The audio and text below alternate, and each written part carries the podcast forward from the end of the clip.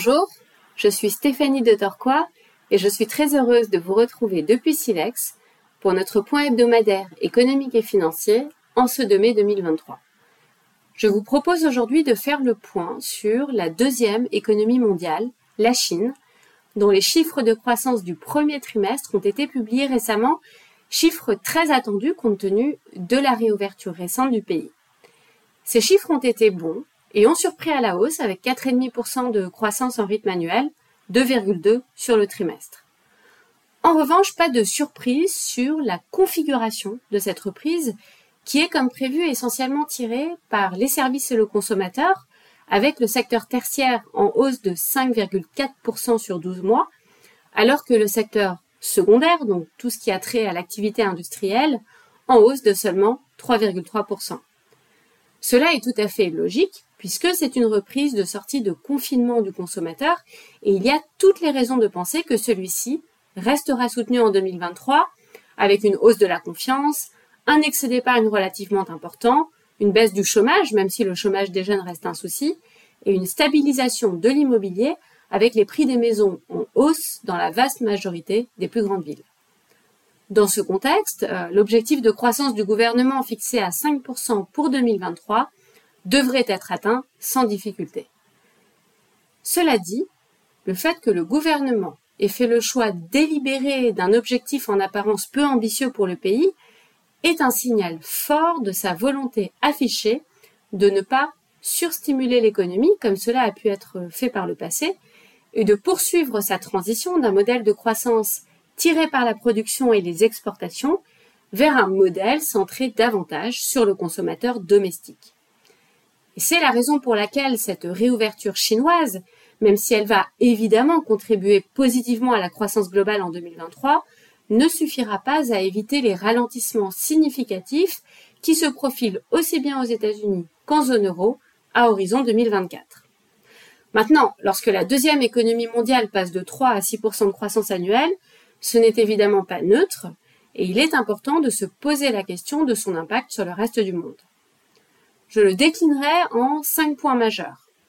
1. Euh, la Chine étant avant tout un très gros exportateur de biens, cette réouverture a permis de totalement normaliser les chaînes de production mondiales, aidant ainsi de façon matérielle avec le processus de désinflation globale.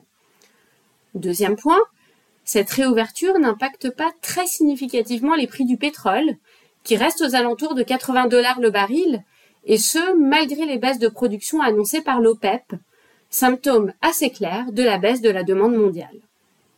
Troisième élément, la Chine étant le plus gros marché d'exportation de l'Union européenne, cette réouverture est très positive pour les exportateurs européens et un soutien pour l'euro, associé bien sûr à la forte baisse des prix de l'énergie au tournant de l'année.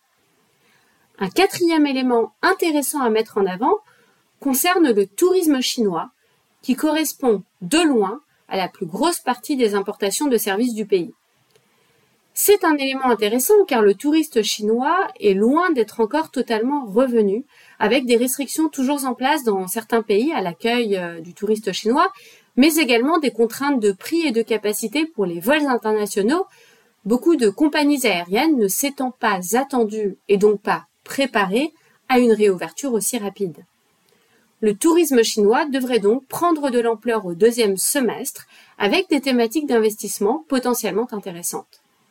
Enfin, sans surprise, l'Asie devrait être le plus grand bénéficiaire économique de cette reprise, la région dans son ensemble étant le principal partenaire commercial du pays, avec par exemple plus de 20% des exportations de l'Asie hors Chine destinées à la Chine. C'est tout pour moi. Je vous souhaite à tous une excellente semaine et vous retrouve lundi prochain.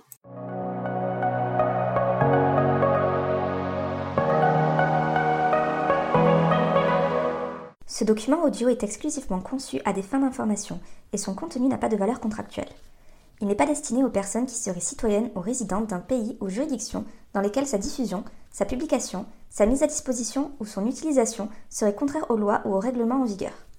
Ce document audio ne constitue pas et ne doit pas être interprété comme une offre de service d'investissement, un conseil en investissement ou une recommandation d'acheter, vendre ou conserver un instrument financier.